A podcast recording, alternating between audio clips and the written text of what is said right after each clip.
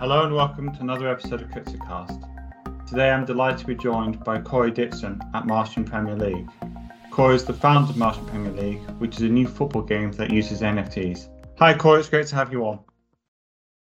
Uh, hey James, well thank you so much for inviting me. It's an absolute pleasure to be here. So just in terms of sort of first question really is kind of what caused you to go into N F Ts and video gaming um, to start with? Uh, yeah, yeah. What a what, what a great question. Um, the sort of genesis of, of that was really a collection of the the team that um, sort of founded the project that I'm involved with, coming together from a background in uh, media at places like Warner Brothers and Harry Potter, um, and sort of traditional crypto you know, people, developers who'd worked on things like U S D C and so forth. And and I think, you know, we all saw the the challenges with intellectual property rights, ownership of things, and I think you know for some of my kind of fellow um compatriots, seeing various various um Spider-Man films or whatever it might have been not get made due to arguments over rights was a was a real pushing point to think about how we could maybe do something better that better serves the fans. And I think as we kind of came together, I think what we saw was a you know, what I think is a very early stage of the way that blockchain technology can be used with N F Ts uh, in order to create sort of true senses of ownership um, over digital assets in a way that was um, not possible um, prior to this. And I think for me, it's particularly important because we know that in the video game industry in particular, um, we've seen an increasing movement due to lots of good reasons um, from moving away from, you know, you pay fifty, sixty pounds for a game, but now you're paying fifty, sixty pounds for a game. And then there's a whole bunch of kind of cosmetic microtransactions and so forth as developers seek ways to uh, augment their revenue streams. But for some reason, the players that are forking out this money don't have any meaningful ownership over those assets. Um, and I think for me, the, the the amalgamation of video gaming gives a that sense of ownership back to the player, and I think more rightly uh, distributes value better between um, creator, consumer, and company uh, in a way that I think is more equitable. That's really interesting, and I think one of the things it'd be good to hear a bit more about as well is this concept was we're beginning to see in video games in terms of play to earn, and it'd be good to kind of to see. You know, how, explain first what play to earn is and what role you see it having, and more broadly, how you've used N F Ts in, in relation to Martian Premier League and, and how you see it all fitting together. Yeah, of course. Well, well, play to earn was a concept that probably was coined on the back of Axie Infinity, which is one of the, the most famous sort of play to earn games. Um, and for those listening that are familiar or not familiar, it went through an almighty crash, shall we say. And those games were effectively on the promise that, you know, you could earn the, the native crypto token of the game by playing, um, and then that token would be, be tradable for real money, um, and therefore you could earn a living, um, you know, off the basis of kind of playing a video game. And I think when you sort of say it out loud like that, you quite quickly realize that is obviously not going to be the case in any meaningful sense of the term. Um, you know, quite quickly you start to unravel that term, and what you realise is that, um, in essence, it was based on nothing, nothing but Ponzonomics, is how I would describe it, um, where you required an ever exponential increase in new user base in order to sustain the token price, um, in order to sustain um, everybody making money out the game. And Axie Infinity, in that kind of play to earn model, quite quickly um, as that user base started to slow in growth, um, you know, quite quickly couldn't sustain um, the token price, and, you know, what was maybe trading at, um, you know, maybe kind of fifty pence a token before was quite quickly trading at sort of one pence. And, and, and quite quickly, it was not no longer worthwhile um, to earn from the game in that sense.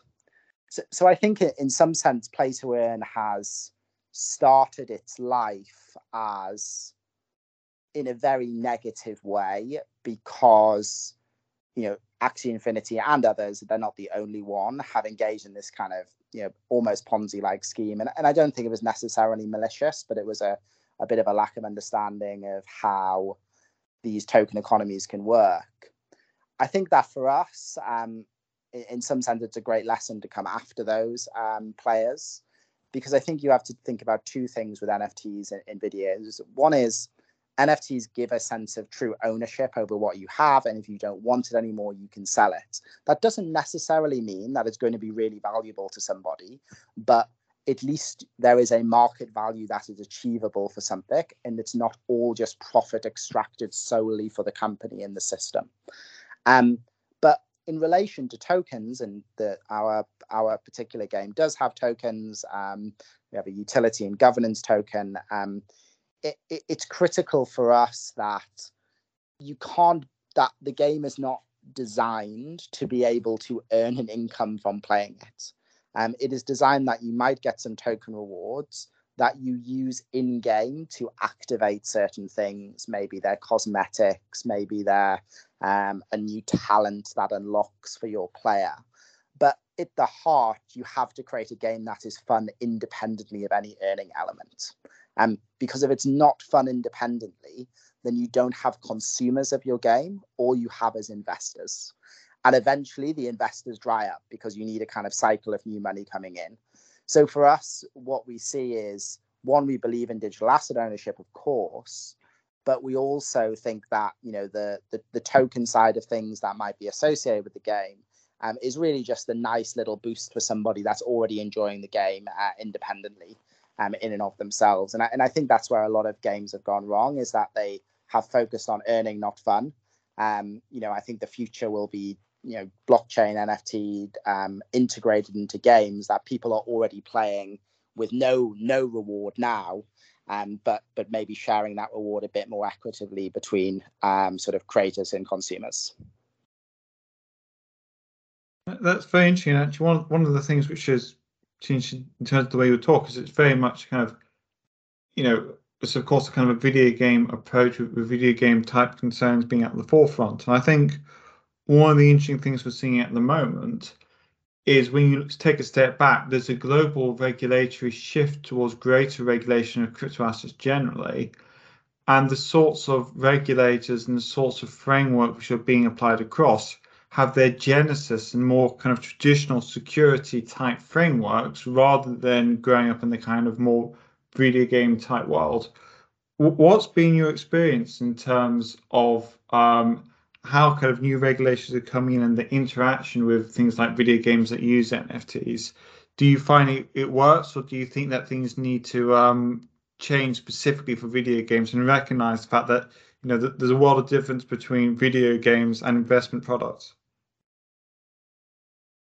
Yeah, yeah. What a what a what a fantastic question. And in, in some sense, I think regulators probably don't even understand this part of the market yet. I think they mostly are, you know, getting concerned over some of the collapses we've seen in U S T on, on Luna and so forth, and and the sort of just general cryptocurrency. Never mind how crypto is being used in a variety of uh, novel ways elsewhere.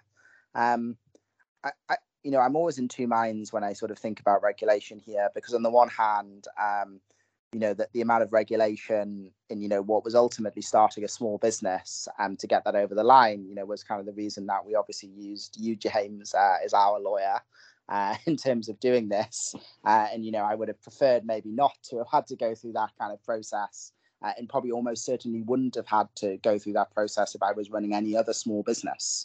Um, so in some sense, it, it's sort of slightly ironic um, that we hear our chancellor talk about this being, you know, want us to be a crypto-friendly nation, but, um, you know, you need quite extensive uh, legal support, you know, just to kind of set up a business and kind of operate.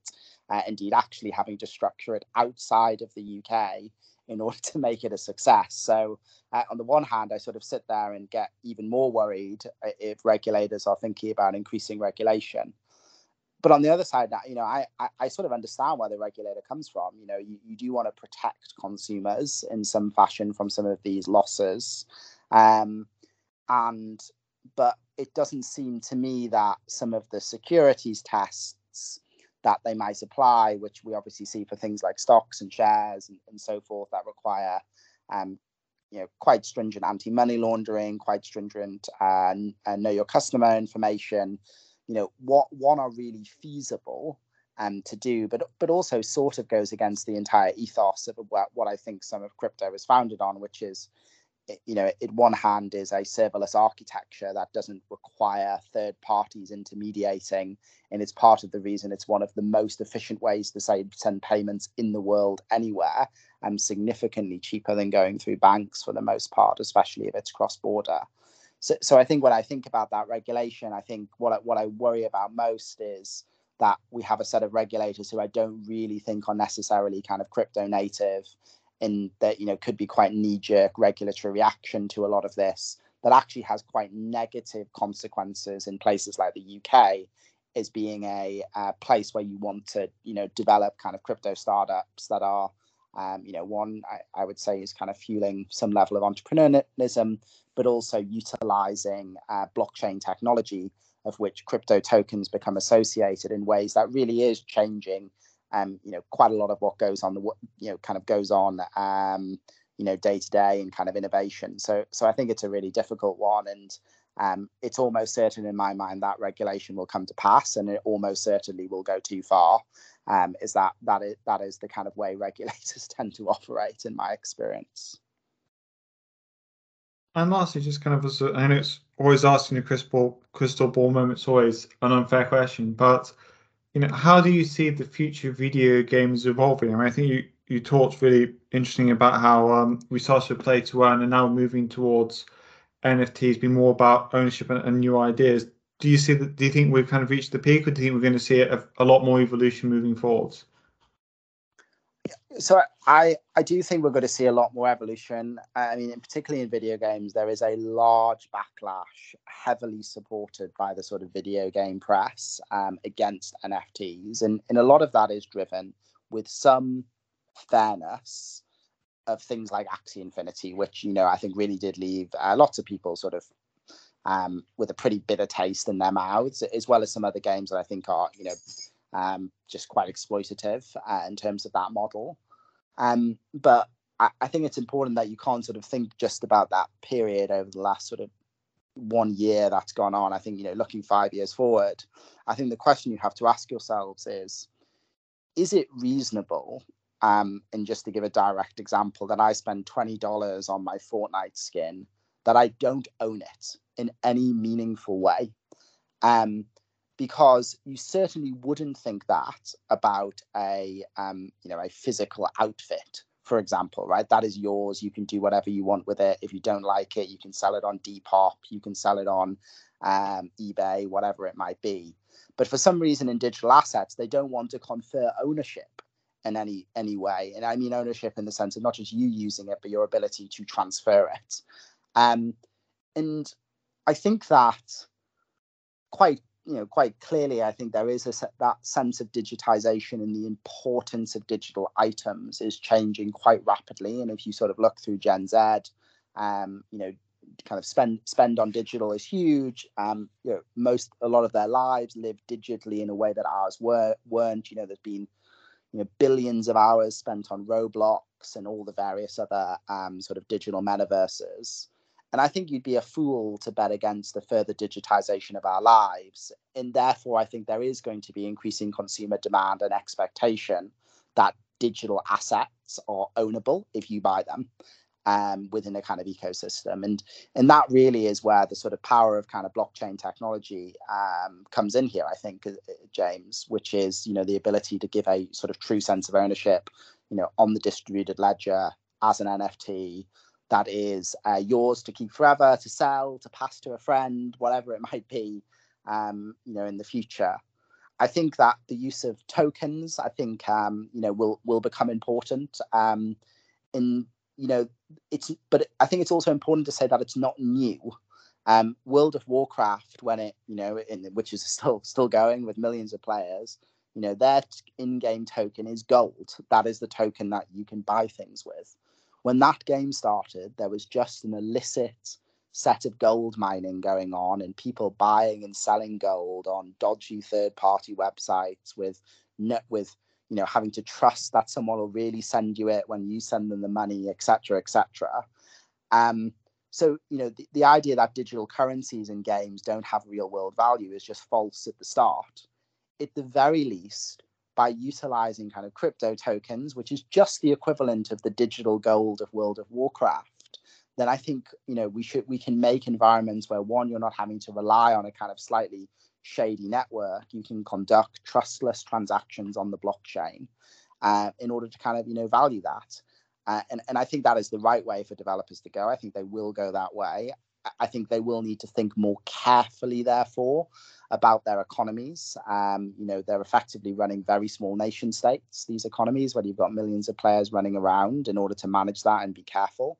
Uh, but but I, you know, I think that moving that into uh, out of the shadows and sort of into just the way games are integrated, you know, I think is going to be increasingly important. Um, and, and, you know, games are going to need to balance to make sure it's not play to win, uh, pay to win. Um, which is a challenge games face even now with microtransactions anyway. Um, so for me, this is all um, something that is blockchain, blockchain technology, and obviously then the stuff that pings on top of it, cryptocurrency, N F Ts, uh, is really just given the architecture to uh, do something that I think actually gamers want. Um, but I think we're just waiting on some of the big name studios to integrated, and then it will become quite accepted. And you know, I think in five years' time, if we're speaking James, um, it'll be uh, it'll be pretty standard in most games. I think that that's been really terrific. So we've got time for if anyone listening wants to reach out to Corey. His email address is Corey C O R E Y at Martian Premier League dot com. Corey, thank you for coming on. It's been absolutely fascinating. That's great. Thank you very much, James. Thank you for listening to our latest podcast. Gunnar Cook has a market-leading blockchain, crypto assets and DeFi team, providing legal advice across the whole of the blockchain ecosystem. Our members have been heavily involved in helping shape the legal and regulatory framework for blockchain and crypto assets from the start, meaning that we have an intuitive understanding of our clients' needs and can provide focused, pragmatic advice at predictable cost. For more information, please visit our website. Thank you again.